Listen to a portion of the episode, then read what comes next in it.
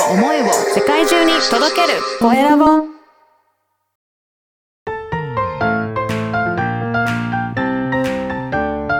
聞く力能力技術魅力があるのに伝わらない社長へ。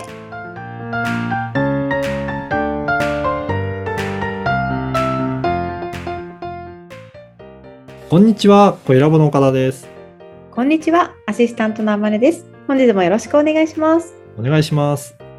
岡田さん今回はどんなお話をしていただけるんですか？はい、今回はですね、人脈を広げるためのメディア活用についてお話ししたいと思います。人脈ですね。ね。大事ですね。大事ですよね。はい。やっぱり、いろいろな人脈の広げ方ってあると思うんですが、今ね、あまねさんもいろんな人脈広がってると思いますけど、はい。どんな感じで広げてます？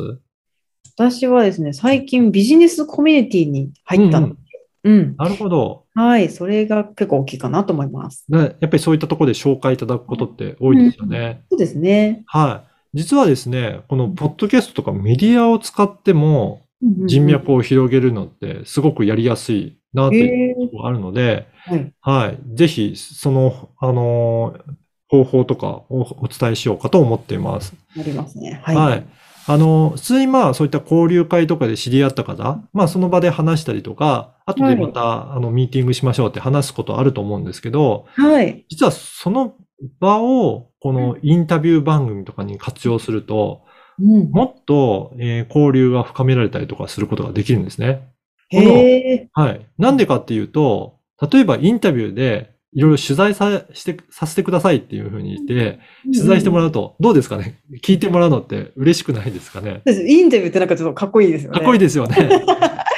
はい。はい。なので、結構インタビューさせてくださいって言うと、喜んで受けてくれる人って多いんですよ。まあ、多そうですね、はい確かに。うん。特に経営者の方なんかは、話したいこととか伝えたいことって多いので、うん、こうやって聞いてもらえるっていうのはすごく嬉しいみたいなんですね。はい。インタビューされると気持ちいいとか、うんうんうん。なんかちょっと、あのね、良かったっていうふうに思われる方多いですね。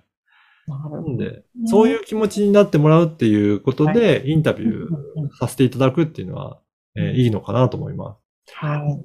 あと、その方に質問をいろいろしていって、どういったことをやってるのかとか、どういうふうに考えてるのかをいろいろ聞き出すと、そうん。の質問された方は、それ、質問によって頭が整理されて、うん。あ、こういうふうなことを自分は考えてたんだとかうん、こういうことを伝えたかったんだっていうのが、うんインタビューを通して整理されるっていう方が結構いらっしゃるんですよね。はい。うんなるほどね。そうすると、えーいろんな方のお話を聞いていくと、まあ、それだけでも、えーお伝えできることが増えるので、うん、えーインタビューされるっていうのは、えーメリットがあると思います。